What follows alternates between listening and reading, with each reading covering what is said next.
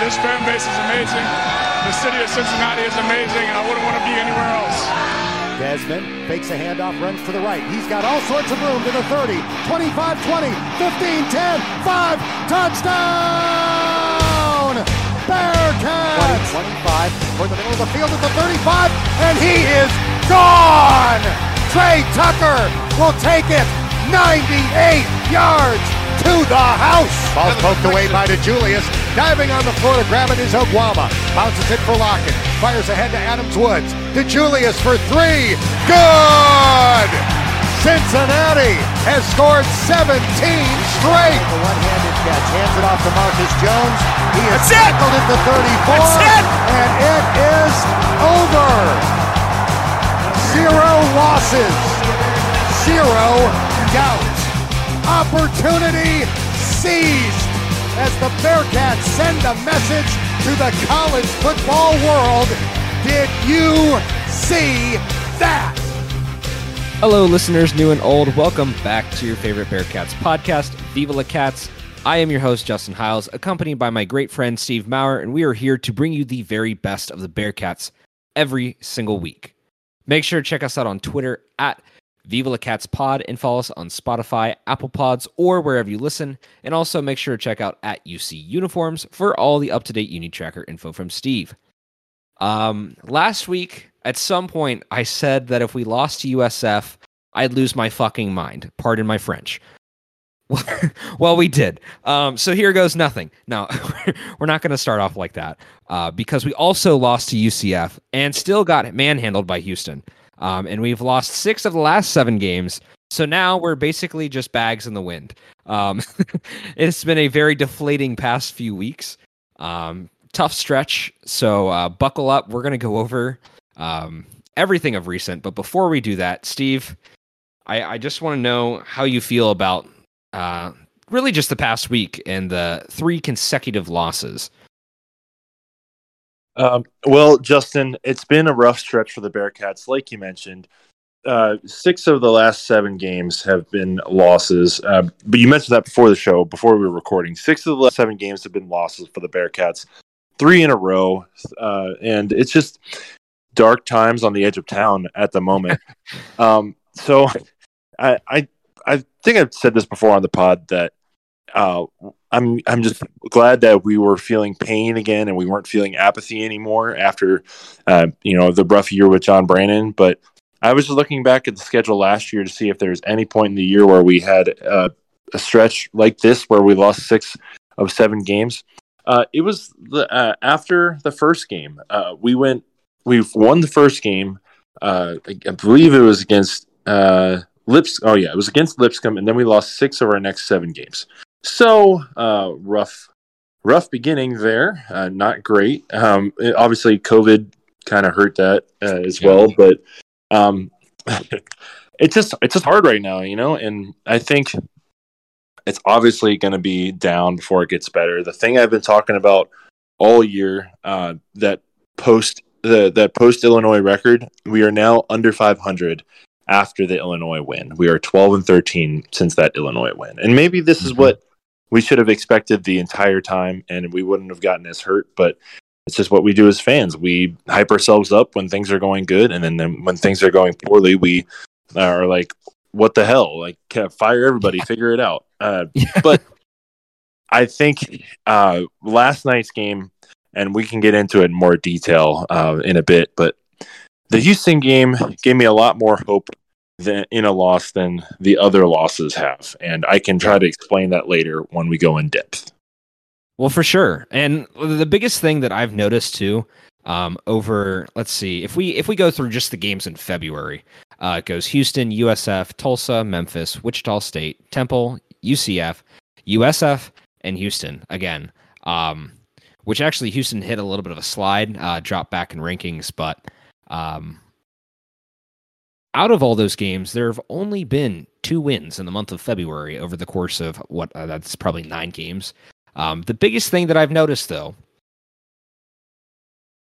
consistency is absolutely key, and we have absolutely none of it. um, and I, I, don't think it takes a rocket scientist to notice that. Um, if you've watched any Bearcat game, uh, any any pair of Bearcat games, um, you'll notice the most inconsistent thing is, uh, or sorry, the most consistent thing is the inconsistency. Um, and we've just been bouncing around a lot. So you're relying on these guys like uh, David DeJulius, relying on Davenport every night. Of course, they're going to go and get you a bucket here and there, but um, you know, ultimately, you can't expect to have these guys show up every single night. Um, you know, I think David DeJulius more than anybody we can uh, rely on him for that. But Davenport's just been such a hot and cold shooter, um, and you know, as the season progresses, we see that more and more. Um, but I don't want to harp too much on the in between stuff. I want to really cover these three games that we've had because um, all of them have been uh, vastly disappointing in many different ways.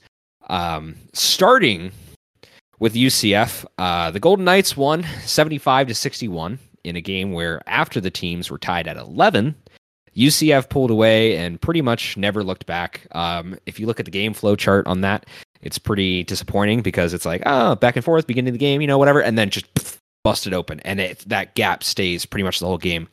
Um, right after the second half, the Bearcats had a little bit of a run. Um, I think they pulled it within about seven.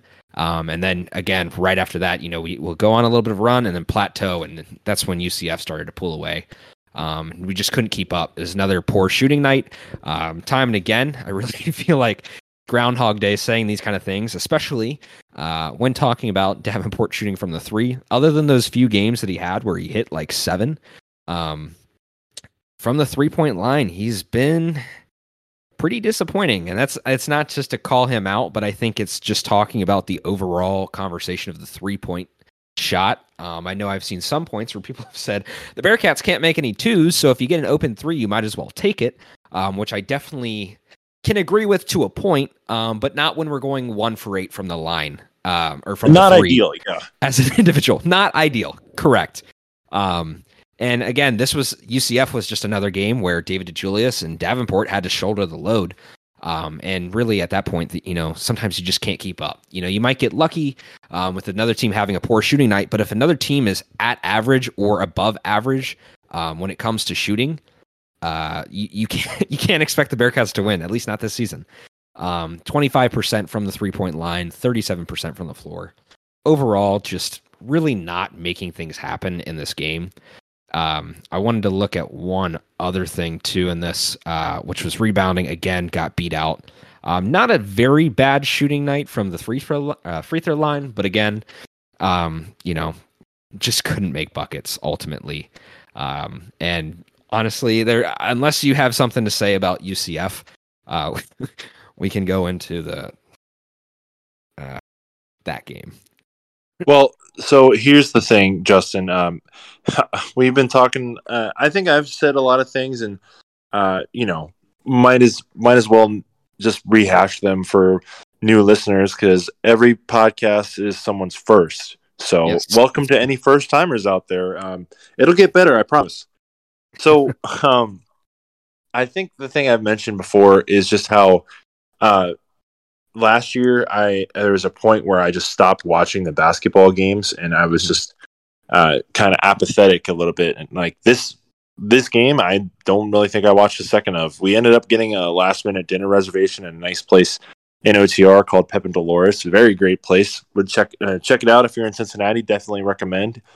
You have to get a table about like I, if you don't want to eat at uh, 4:30 or 9 p.m. You got to get a table about two three weeks in advance. So uh, get on that. It's a small place, but it's really good Italian food. So, um, but just from following along, I have Justin Williams and the official uh, men's basketball Twitter account notifications turned on.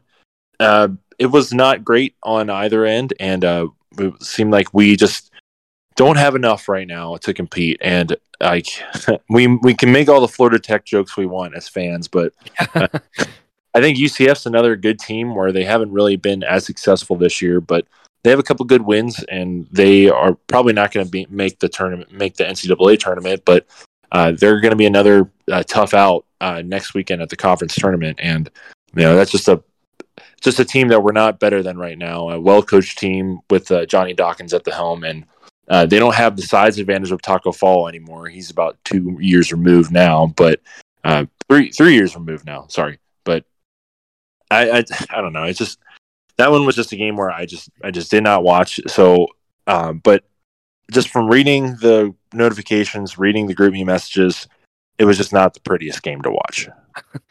That's for sure. Um, and also, if you look at the uh, American standings too, like UCF's really been in the middle of the pack, um, same as we've been, except you know we've obviously hit our slide um, and just have not been able to climb back up. Um, whereas other teams have started to kind of take over. But I find it interesting that there's so much of a middle of the pack this year. Um, I feel like every year there's you know a couple seven, you know, eight lost teams, but you know, there always seems to be those big team, like big gap teams where they just can't get anything. And you have a USF or a Tulsa where right now they're sitting at three and 13. Of course, this is post the US or, you know, past week, So they're, um, have added, compounded their losses even more so. Um, and then the top of the bracket on the flip side, uh, has a team, team like Houston, team like SMU, traditionally Cincinnati, uh, not up there now, Memphis, um, all with two, four, and five losses respectively.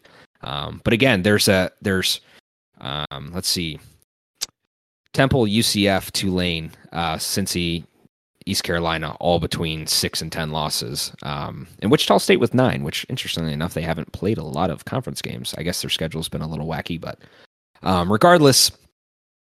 Speaking specifically of last team UCF, uh, last place UCF, um, holy mackerel! Uh, good golly, Miss Molly, uh, what on God's green earth? Um, I don't know if you can think of any other takes. Um, I would like to compare this game to uh, a Popeye's biscuit without a drink. Um, that that is my metaphor because uh, it, it, it looks like things are good to go, and then you know the next thing you know, that shit just clogs your airways. Um, in the flashbacks, the violent flashbacks that you get throughout your entire life wondering, has it always been this bad? Uh, is this the final breath I'm going to take? Uh, and then everything fades to black. That's that's that's how I felt in this game. Um, I thought that uh, we had seen the worst of the games this season, uh, and I was incorrect. Um, I figured we'd get blown out by Houston and SMU to cap off the season. Um, but a small glimmer of hope showed uh, looking at the U- USF uh, name on the end of the schedule there with three games to go, four games to go. Um, and I thought there was no way that the Bearcats could let this one get away from them at home on senior night uh, in front of a pretty big crowd, too.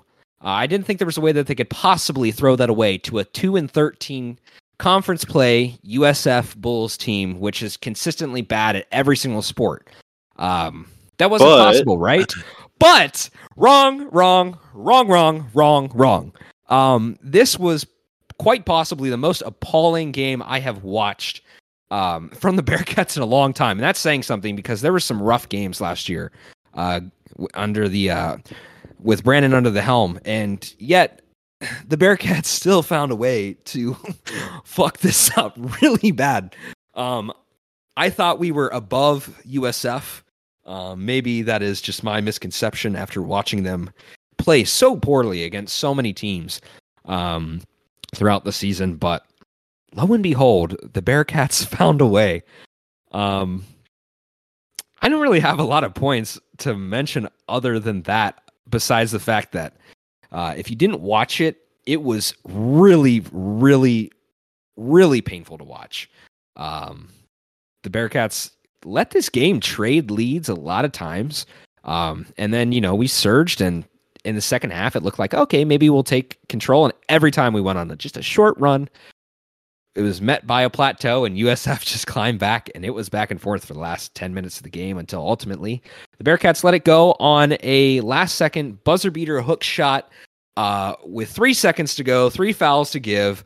Um, basically, every single fundamental thing that you could possibly think of throwing out there, uh, fucked up in the last last real like minute of the game, um, and it was just hard to watch. Um, so I don't I don't want to talk about it uh, too long from my perspective because I need to hear what you have to say on this, Steve, because we already know that I am very upset. Uh, Justin, uh, I would like to imitate the well-known uh, Price is Right fail horn.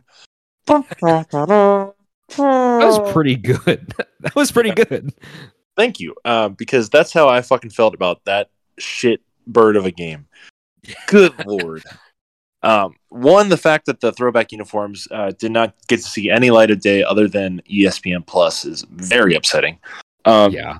Two, the fact that we went 0 and 2 of them is absolute pain. Um, and more importantly, number three, um, how how do we how do we lose that game? There's we should not be losing that game. We should not be losing games to Brian Gregory. We should not be losing to a team that we beat that scored the same amount of points as last time we played them at their place and we scored 70.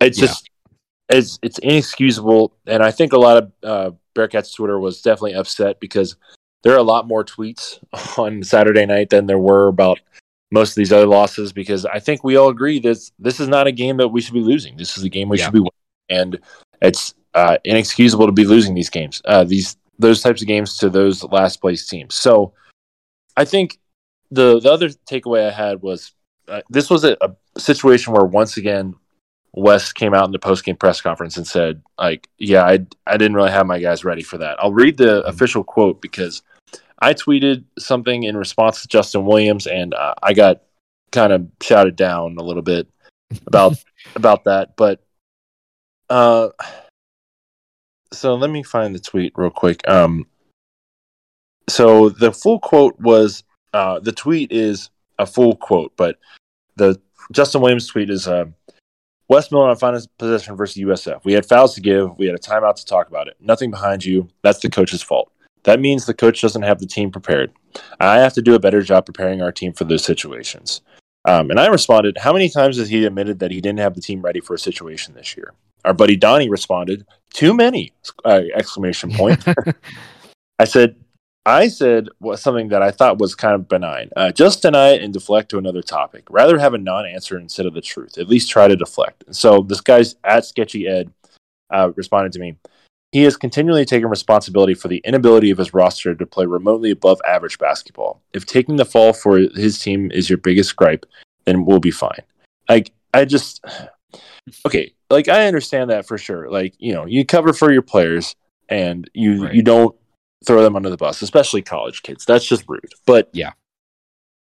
I like those things. Like, I mean, I know you're not supposed to think about memes when you think about press conferences, but how many times, Justin, did we make a meme um, in the old Barstool days about Chris Mack saying we got our ass kicked on the glass? That's yeah. it. you know? or like we made memes out of Mick's press conferences when he was like like uh, angry at the at the press and like these press conferences are ways for people to get memed to hell and i think like people are gonna i mean if anybody was smart like you know if xavier fans were trying to deflect from their uh tire fire they were they would clip that together and be like i wasn't prepared i didn't have the team prepared like I, it was more about the vocabulary of saying i Yeah. didn't have the team prepared and look you can say like you know hey that's on me that's the coach like coach's fault i got to be better i don't care about that just the Mhm.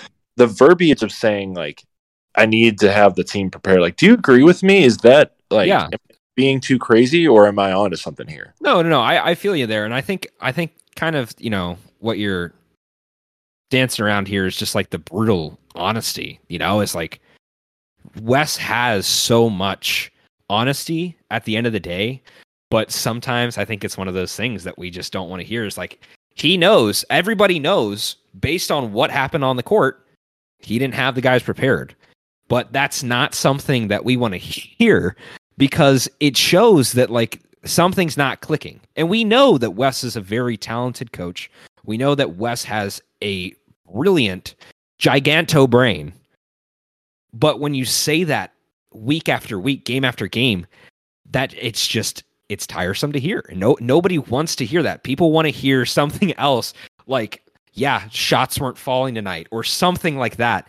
Kind of I cuz I I'm right with you on what you're saying. Like it, it's just being able to blame something other than yourself um you know i think it's it's kind of uh sort of a trope in the same way or a cliche where it's like a coach needs to blame themselves especially at the collegiate level uh, more so than nba because like nba like you can just say well yeah you know russell westbrook is throwing a brick at every single shot that he takes Like those kind of things, like, you know, they're they're much farther along in their careers. They're MVPs, they're guys with all these awards, they can take the shots. You know, college, you don't really want to do that. And I understand that. Um, and I'm not asking a coach to do that, or especially a coach like Wes, who is a player's guy, to call anybody out. Um, but you know, give us something that's not the same thing every time. You know, and, and give more explanations. It's like, okay, well, you know, this exactly, you know, this might have been our issue tonight, and this was our issue last time. Um, and, and so that way, it just it feels like it's better than just the blanket term of we weren't prepared. I, I'm with you on that. I I'm getting tired of hearing it too. It's just I don't know. I I feel like we can have a better word than saying unprepared. Like, you know, just say like, you know, we weren't ready for that situation. Well, I guess that's the same thing. I don't know. Like, I just unprepared just does not sound like a good word. You can just not say it. Say it. Like, you don't have to keep elaborating. And maybe, like, you know, I'm coaching him up too much. And I think people liked his honesty and like his honesty at the press conference and his honesty at press conferences his introductory press conference i mean and mm-hmm. his honesty during his other press conferences this year has been nice uh, for yeah. after you know being yelled at by uh, Mick Cronin for a couple of years and John Brannen. did John Brannen have one memorable press conference? I mean, uh, probably not. But like I I would just I'm more worried about just like the verbiage of just saying like I didn't have the guys prepared because like what message does that send to recruits like you know we, right. we can bring yeah. you here but we're we're not going to prepare you to play in those situations and maybe it's just pre- preparation is like okay we have someone who's better on defense to get on that situation and just stop that right. stop ball uh, with three seconds left to go to overtime and eventually win the game so i'm probably making a mountain out of a molehill uh, but it's just something that is definitely caught my eye and I, am yeah. Come back from the cliff that I was on on Saturday night, but uh, it was it was dark times for a little bit. Yeah, well, and one thing too, I want to kind of dive into just quickly before we transition off of this topic of USF, but um, that last five, well, really like the last thirty seconds. If we look at that, the Bearcats get the ball, um, we inbound it, take it down court. DeJulius has it. I'm pretty sure he passed it off to somebody else, came back up to him. Um, you're looking to have DDJ take the final shot. Um, you know, of course, with the shot clock being the way it is, you're going to give the ball to USF with eh, somewhere between eight and five seconds left, depending on where the shot falls. Um, and again, I think it was another one of those points where, like, all right, if you're going to let him play an ISO, like DJ has played an ISO a lot all year, let him create a shot, whatever it's going to be. The three's not falling tonight. His shot is a step back three there. And it, it's just, it pains me that they didn't try to throw it inside or that they didn't try to get something else. And of course, like, you know, I think I actually, if I remember correctly, Wes took a timeout in the middle of that play um, because it, you know, it wasn't happening. Like there was something he had to change up the look. And then that's what you go to, which is the same thing that you see every game throughout all every game where like they're DDJ is trying to create a shot, nobody can get open, whatever. But I, I just don't understand why, if he's going to do that, that's your game plan. You're going to give that ball to him. Why not just stack? Maybe keep another guy back towards the top of the key, stack the paint, and just try to get a rebound. And I think that's one of the things that we've mentioned time and time again um, throughout the season is rebounding has just been such an issue. Um, and you know, of course, an offensive rebound is always going to be more difficult than a defensive rebound. Um, but then again, at the same same time, like it really shouldn't be an offensive rebound versus a defensive rebound. Of course, you're always going to get defensive rebounds because generally guys pull back. But in a situation like that, stack the paint, change something up, have a game plan other than taking a shot. And like we've said last week, I think Donnie even mentioned explicitly, after you take the shot, these guys are ready to run down the court every time, make or miss. And it's that has been so frustrating. And I think that really cost us in that game because we could have got a rebound there, changed the game because now we have a fresh shot clock with seven seconds to go instead of giving the ball to USF, which they inbounded with five seconds left. Newman got a tip out. I think it ended up being a foul. And then you still have three fouls to give um, with three seconds left on the clock now. And now you inbound. Davenport runs up the court, completely falls off of his man. His man breaks to the three point line, gets the ball inbounded, throws it down into the paint, Dav makes another, like, just kind of stands and stares, which really is frustrating. And then, you know, this guy gets the hook shot off for the buzzer beater win. Like, there's so many little things that you could just change in those small, minute seconds. And of course, you know, sometimes things just don't go your way. But again, that comes back to this whole conversation of preparation. Is in the final 10 seconds of the game, be aware. Like, I felt like I was watching, it, felt like I was watching the Cavs uh, playing Golden State Warriors, if you remember that. And actually, you might have been with me to watch. I think we were at that at, B Dubs watching that game together, if I recall, because maybe it, maybe it wasn't. I was with somebody on that, but I don't think it was us. I'm not sure. Maybe not, but uh, either way, J.R. Smith, uh, you know, gets the ball with what, however many seconds left, and he has no idea where he's at. He has no idea what what end of the court they're playing on. He runs the ball out or tries to take timeout, whatever it was. And that ended up costing them the game because they turned the ball over and gave the ball to Golden State when they could have, you know, had the game winning shot or at least the attempt and there was no chance of it. This is that exact same thing. It's it's that awareness of like, all right, there are three fouls to give. There, you know, there are this many guys on the court. Why are you trying to protect, you know, you're trying to block an inbounds when the game is tied. It's not like you're down. So if you're not down, you shouldn't be fighting for a steal with three seconds left. You should be covering a man. Okay, maybe you can intercept a pass, get it off, whatever. Just stack the back of the court. Make sure whoever, whether or not they get the inbound, make sure that they're not taking a clean shot. And if they are taking a clean shot, make sure it's from half court. Make sure it's from a deep three that they have no chance of making. Like those kind of things, it's just those errors we've seen in every single game throughout the game. And again, this has now come to the end of the game where it's cost us. Um, and I, I'm obviously talking way too long on this point, but that was very, very frustrating um, to see. And I think it just kind of um, encapsulates all of these little errors we've seen all season because it's just a little bit of everything, especially defensively. Um, and that really showed through at the end of that game, um, which again, unfortunately, cost us. USF wins 56 54 on a buzzer beater at home on senior night. They, inc- they increased their fantastic conference record to 3 and 13. Um, and the Bearcats keep sliding, um, which then transitions us into last night where we played Houston, which, um, as we've kind of mentioned before, and I, you know, I'm going to let you talk about this a lot too. Um, looked a lot better. There were a lot of improvements, and I think Wes finally, after losing what the, I guess at the time was the fourth out of the past six games, uh, or five games, whatever it was, uh, he was pissed off. And, you know, yeah. he wasn't taking no for an answer, and he was shoving it up the ref's ass, and he was not going to let the refs or anybody other than the Bearcats, or other really than Houston, play their way out of the game. The Bearcats did not play their way out of the game. They played great as much as they could. Houston is just otherworldly. Well, yeah, and uh, I mean, you know, th- like I said earlier, this game gave me a lot more hope for the future of the Wes Miller era than like the past two games did, just because like they seem to come out with a different type of fire in this game. Yep. They I, I, did watch this one start to end because I was interested in it and like well I can't say start to end even because I texted you last night that I was like doing stuff playing my game out. I, I, I lied. I'm sorry, listeners. I did not watch start to end, but I turned it on with about 10 minutes left in the first half and then watched most of the rest of the game. I think all, all the rest of the game. And like, I, you know, the, the energy was there. They were getting stuff to fall and they were playing good defense, which is what we wanted to see more from this team over these, this last stretch. And maybe Houston was missing a couple shots and like seemed like the building was a little bit dead there, but, um, you know, it, it definitely like helped the Bearcats out. We played a lot better. I feel like the rebounding was much better. Seeing you know, Viktor Lakhin and Jarrett Hensley, two big men, actually score, get rebounds, and get chances.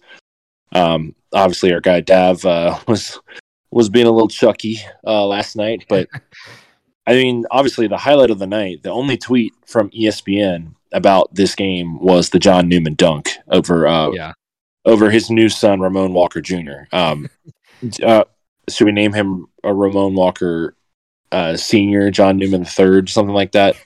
um, I just, man, like that was so cool. That was such a like a, a fun moment, and came right after that technical um, where you know Houston missed missed a free throw, and then you know we it was I think it was that possession where like they we got that dunk after that, and because off of John Newman steal, and then he got the foul, got the free throw.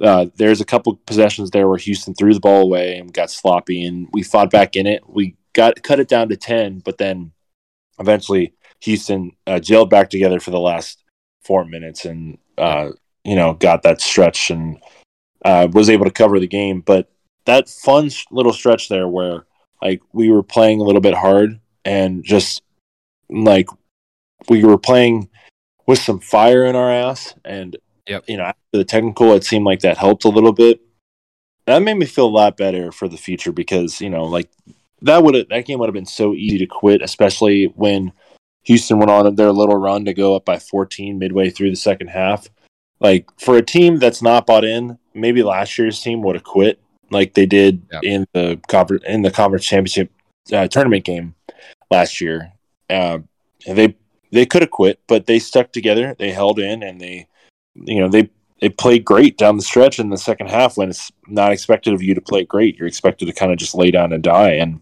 I that was just very admirable to see them do that. So good on them. Uh, I'm happy for him. I'm happy for John Newman getting some highlight reel run. That he's bouncy, man. Like he's so bouncy. He Yeah. gets makes plays, and I'm just I'm excited to see what he can do next year. I think he's going to be like an emotional leader of the team Yeah. next year. And uh, you know, I'm happy to have him back. And overall, I was just happier about how the game ended up.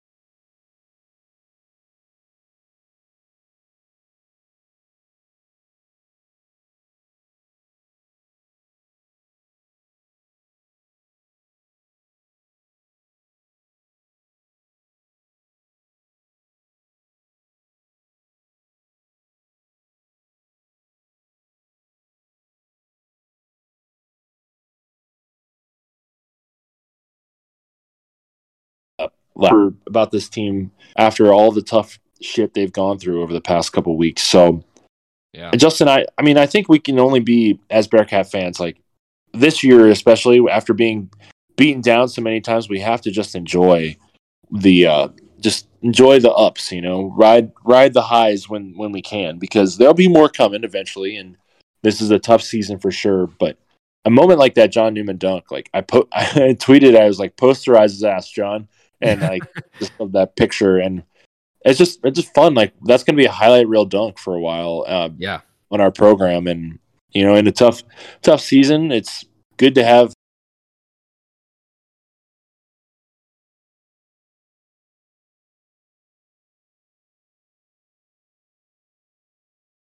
There. like some yeah Just for the beginning. oh, oh. pod.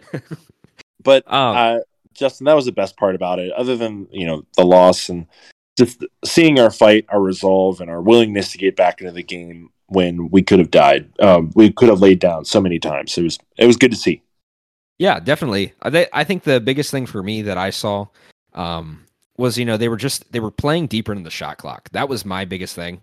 Um, you know, there's a couple times where we're still hucking it up. You know, uh, three with 25 seconds on the shot clock. Definitely not a fan of. Um, which actually, um, the Wes Miller technical came after uh, Davenport took a three with 26 on the shot clock, um, or actually 27, I think, by my calculation um, if I look back on that right. Um, Mhm. Which again, like you know, at that point, he's looking for the foul, which you know you can take that shot, and he very clearly did get fouled. You could see it, and that's why Wes was so fired up and he's fighting for it. You know, he's throwing his arm. He stepped a good six feet out onto the court. Like I mean, if you handed Wes the ball, he could have taken a shot on the three point line if you if you gave him the ball there.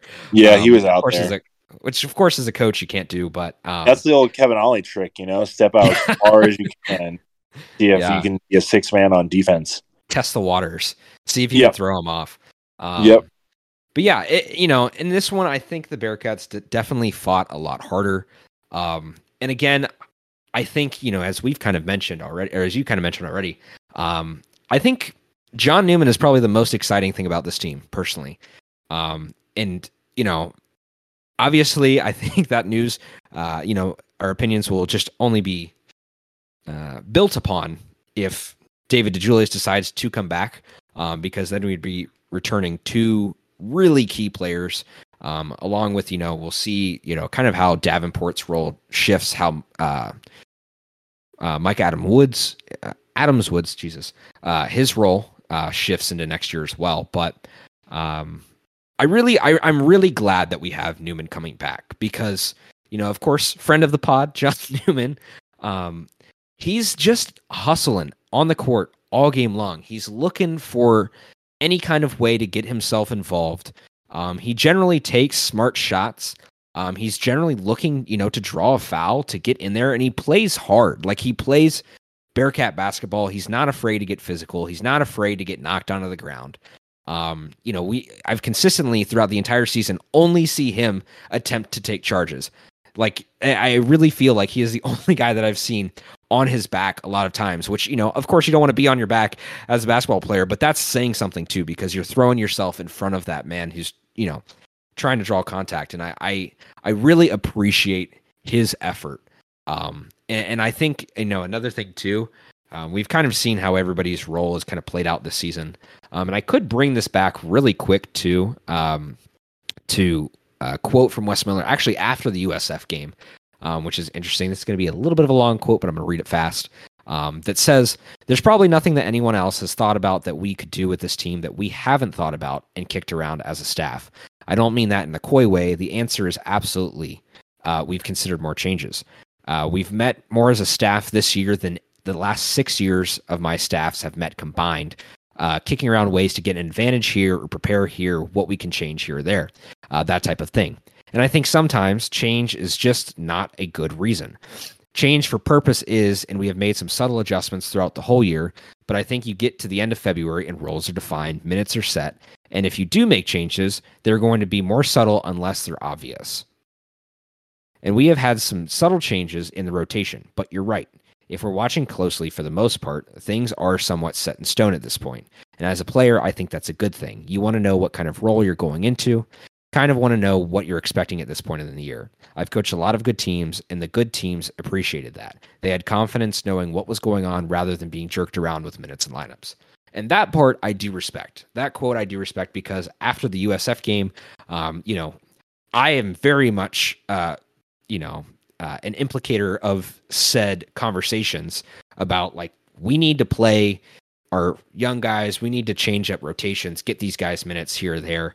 Um, and I think everybody's kind of had that same mindset. But I appreciate Wes at least um, being transparent with that. And again, like we've said before, um, being brutally honest. Like you know, you don't need to. You don't necessarily owe the fans uh, minutes based on the players they want to see play. You owe putting the best you know chance to win out on the floor. Um, and if that's what Wes thinks is the best chance to you know win is putting those guys out, then I respect it. But at the same time, um, you know, I think some people are getting a little bit too much of a green light, and I think some people um, are you know getting too many minutes out on the floor when you know you could change that up for a different look.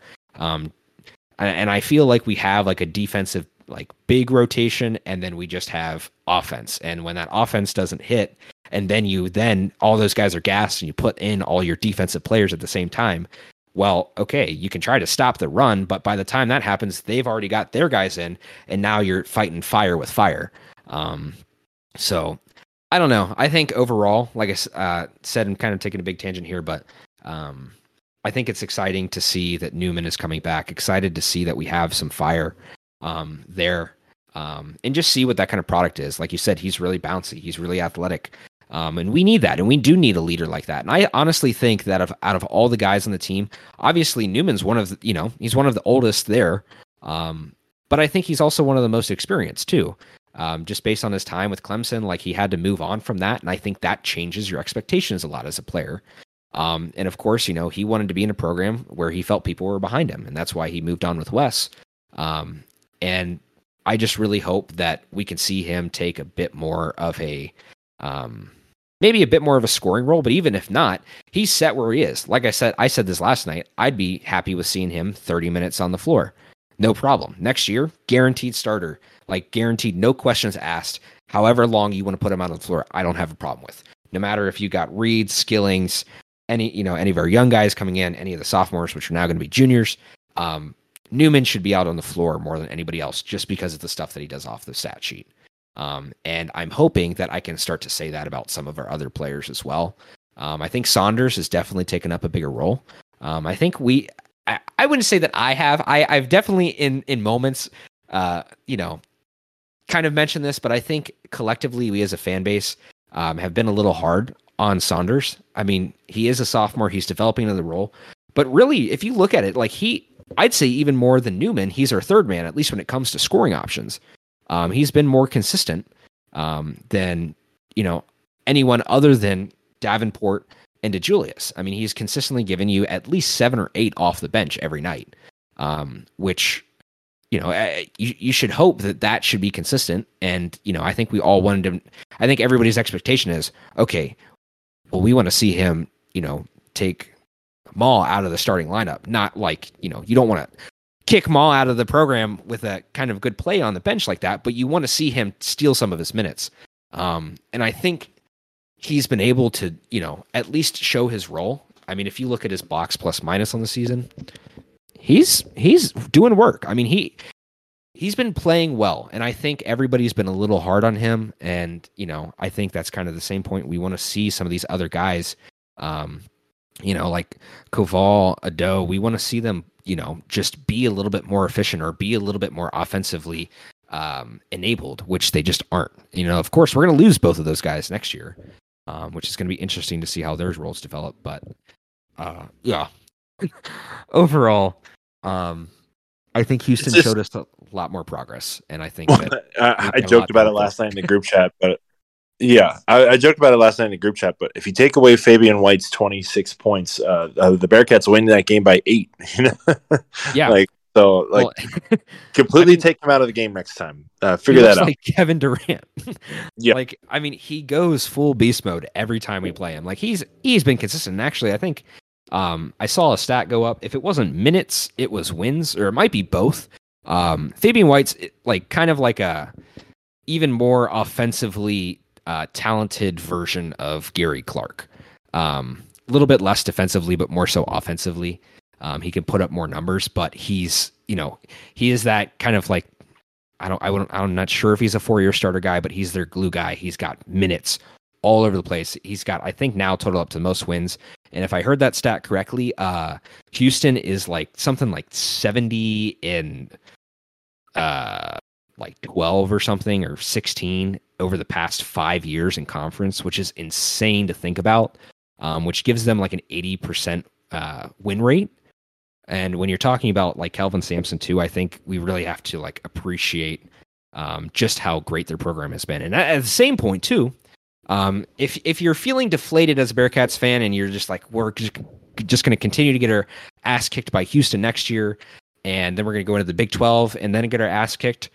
Yes, all of that is true, most likely. But one shining light is that Houston has done a lot without their two you know, conference player of the year level guys. Um, I think some of these other guys might slip and go into the league or go to the draft. Um, and as we have personally found out, roster turnover does not help you. um, and hopefully, you know, the Bearcats will start to get stuff together and get in stride at the right time and maybe just get back to where we were. Maybe Houston slides just enough and we can start to take an advantage over them. But as for now, Houston looks set in stone. They have a rock solid foundation. Well, and I'm glad they're coming with us to the Big 12 because it's something for us. It's a like a it's a, a thing where we can uh, plan out how we want this program to look because they look yeah. aw- awful lot like those early 2000s, late 90s Bob Huggins teams to me. Like, I mean, do. obviously, I don't think I'm not. It wasn't like I wasn't around then, you know, but I think there's something about that team, you know, the toughness they play with, that gritty style, that intensity. I think there's something that we can draw on from UC basketball, and like they're, if we want to be that model and you know recruit modern age players to that style, like just look at Kelvin Sampson in Houston, and I think we can take a lot from that. And maybe Wes will put his own spin on it. He's obviously bringing in the the big recruits today. Uh, like right now, like we've had some big time names in, and I don't think I'd be too worried if you're a UC fan about like these recruits keep showing up, we keep losing because that's an easy spin zone, at least in the football recruiting world. Yeah. Maybe in the basketball one where they like look, you know, we're not great right now, but you come and help us right now, you're going to be loved here forever, and like, you can come and help us right away. Like that's a you know that's just one way where we can try to win back the narrative and make make this one year just one bad year, and it might be a couple yeah. bad years for sure, but I think getting into the transfer portal this offseason and then getting uh, keeping that recruiting portal going and trying to beef up future classes to break get back to that that idea of Cincinnati basketball that we've talked about all year and we haven't seen yet. Uh, I think there's a lot of bright future ahead, and I think Wes is definitely the right guy. I, there, I was freaking out a little bit on Saturday night just because of how bad like the USF game was, but man, like you know, it's obviously a tough situation right now, and all we can do is hope that Wes gets a couple of those top name guys that he's bringing in uh, to sign. But just the fact that we're bringing in top name guys this early, and Wes has that kind of cachet among those players, uh, says something about his recruiting talent. And I, yeah. um, I think he'll. He, this might have just been another big step up for him this year, and like trying to come to a league where a lot the teams are a lot more talented and like they have a lot more going on and like have a lot more to say than like maybe his old league did. So. If we want to end basketball there, I would just say I'm optimistic, but I'm ready to see what comes this offseason because I think you can only be excited. And you know, who knows? Maybe David comes back, and may, obviously, like maybe we get a couple guys in, couple guys out. This team could look a lot different by the time they come back on the floor. And the season's not even done yet. They still got at least two games left. So, yep. By the time they come back on the floor this fall uh, in November, they could look a lot different. Yeah, and I think we can all agree. Uh, as our biggest sticking point, we're going to keep saying it.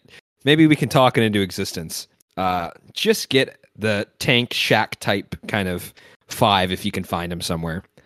Just get somebody jacked and put him in the paint. Yeah. I don't care who it is. I don't even care if he doesn't have offensive talent. Just make him yeah. a wall.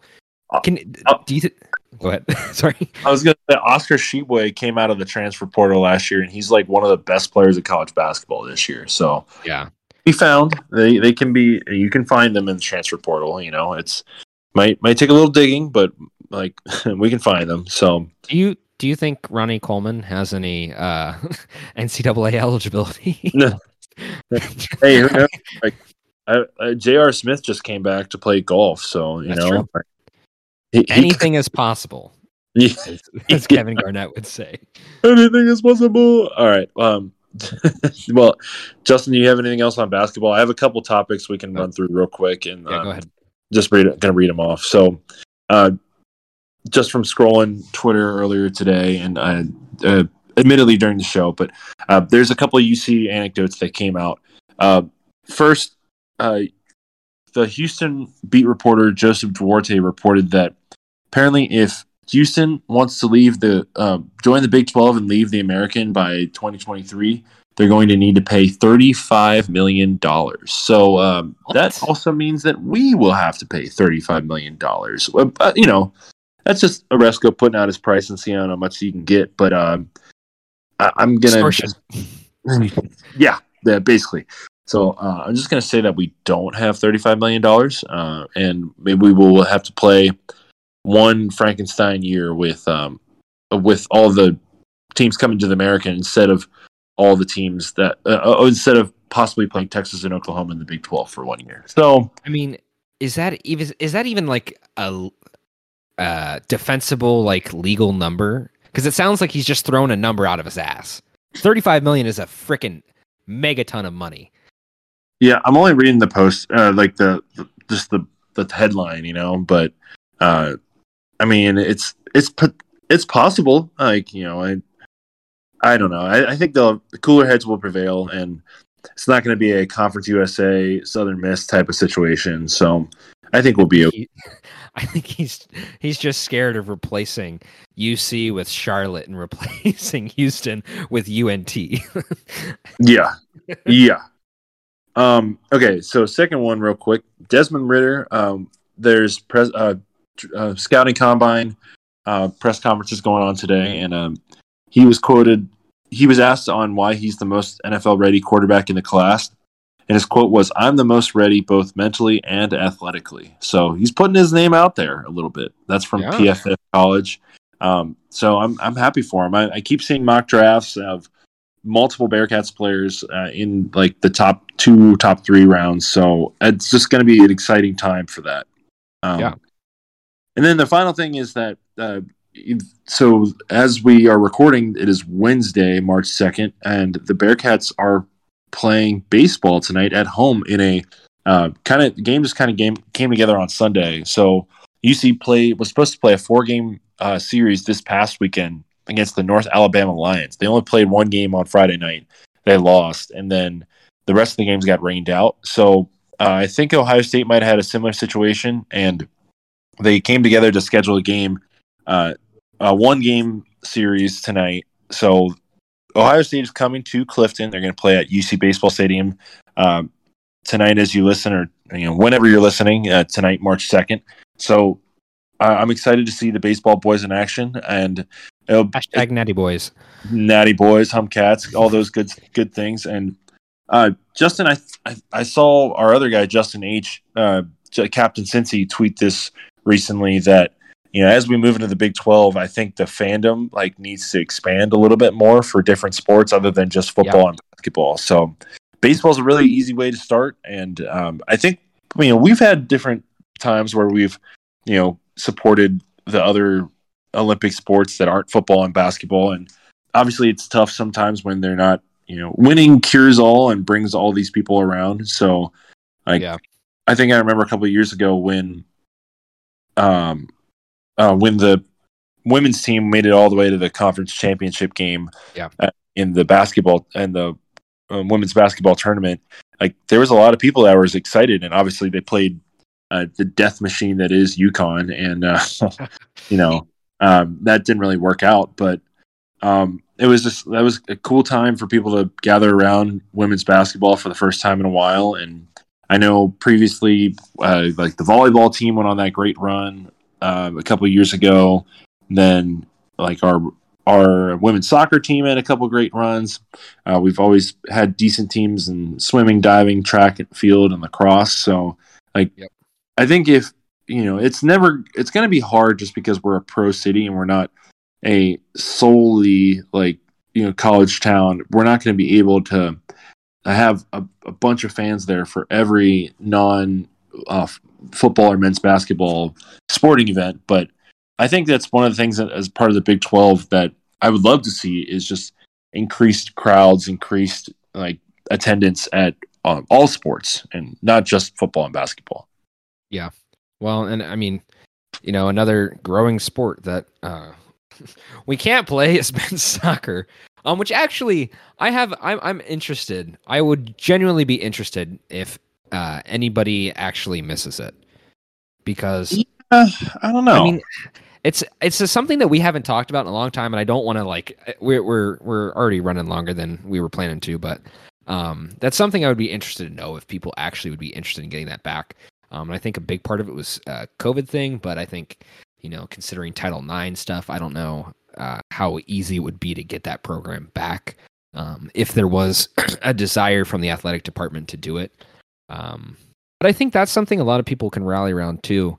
Um, and I think it, they, you know, at least every time I w- walked by the soccer stadium and there's a game going on, there were people there. I mean, it, it's it looked like it was a lot more than, you know, generally I'd see even in the baseball stadium. But who knows? Yeah, there's a lot of um like it's probably just a lot of like you know people just walking around on campus. Some definitely some some uh, fans and uh, oh you know and parents and such, but like just just kind of uh, the way it, way it goes in some of those smaller sports. But eventually we're gonna figure that out. Um, Yeah. And then the one last thing, Justin, I'm just kind of uh, curious. Um, so last night, uh, Wisconsin won the Big Ten regular season championship on uh, last second shot to defeat Purdue, uh, and they stormed Beautiful, the by the way. Yeah, it was a great shot, a bank shot, college basketball to the extreme. Shout out Chris Vogt. good for you, buddy. Um, Yeah, So- wow. yeah, isn't that crazy? So I'm just curious, Justin, are we a court storming uh, kind of school? Because I don't think we now we didn't do it for when we've won conference championships in the past, but that's the, you know that's the AAC. That's not um, that's that's not Right. Big Twelve, obviously, where we're going to, or you know the Power Conference. I think the only time Xavier's ever stormed the court, just for reference, um, w- was when they uh, won the Big East yeah, a, a few years ago. Yeah. Um, so I think, uh, I what what do you think? Do you think we'd be a, a, a court storming school or not? Um, I think we're a court storming school if the storm chaser storm chasers show up. Uh, I think there needs to be some kind of. I think I think the problem is right now. Um, you know, if we played Houston at home and beat Houston at home, um, I, I, I even so, if that were the case, considering our season, I still don't even think we do it. Um, it just doesn't feel like it's a thing that we do. I would love to, of course, um, but I think it's more of a football thing for us, uh, as we've clearly seen. Um, but I think there's a certain qualification that the team that you beat, um, a obviously has to be better than you, uh, first and foremost. But B, I feel like it has to be a top ten team, and you have to be unranked or you got to be playing for something like Wisconsin was. I mean, you know, Purdue's been at the top all season long. Everybody's been talking about Purdue. They're like, they might be a, you know, they're a Final Four, maybe a national championship kind of team. And Wisconsin is very, I'd say, quietly come through and stolen away from them, especially like on a last second shot. Um, and I think that's kind of an energy thing. Um, but I don't know. I would love to see Fifth Third get the court storm. It's just, I, I agree though. I think in the American, you know, it, it just doesn't feel like the weight isn't there as much. And of course, I mean, it, when you have a team like Houston who just won the uh, outright conference championship last night uh, in front of 4,000 fans who uh, could give a shit less. Uh, I, I don't know. I think I think we need Big 12 kind of crowds to really be like, well, shit, we got to beat Kansas and they're number two or something like yeah. that.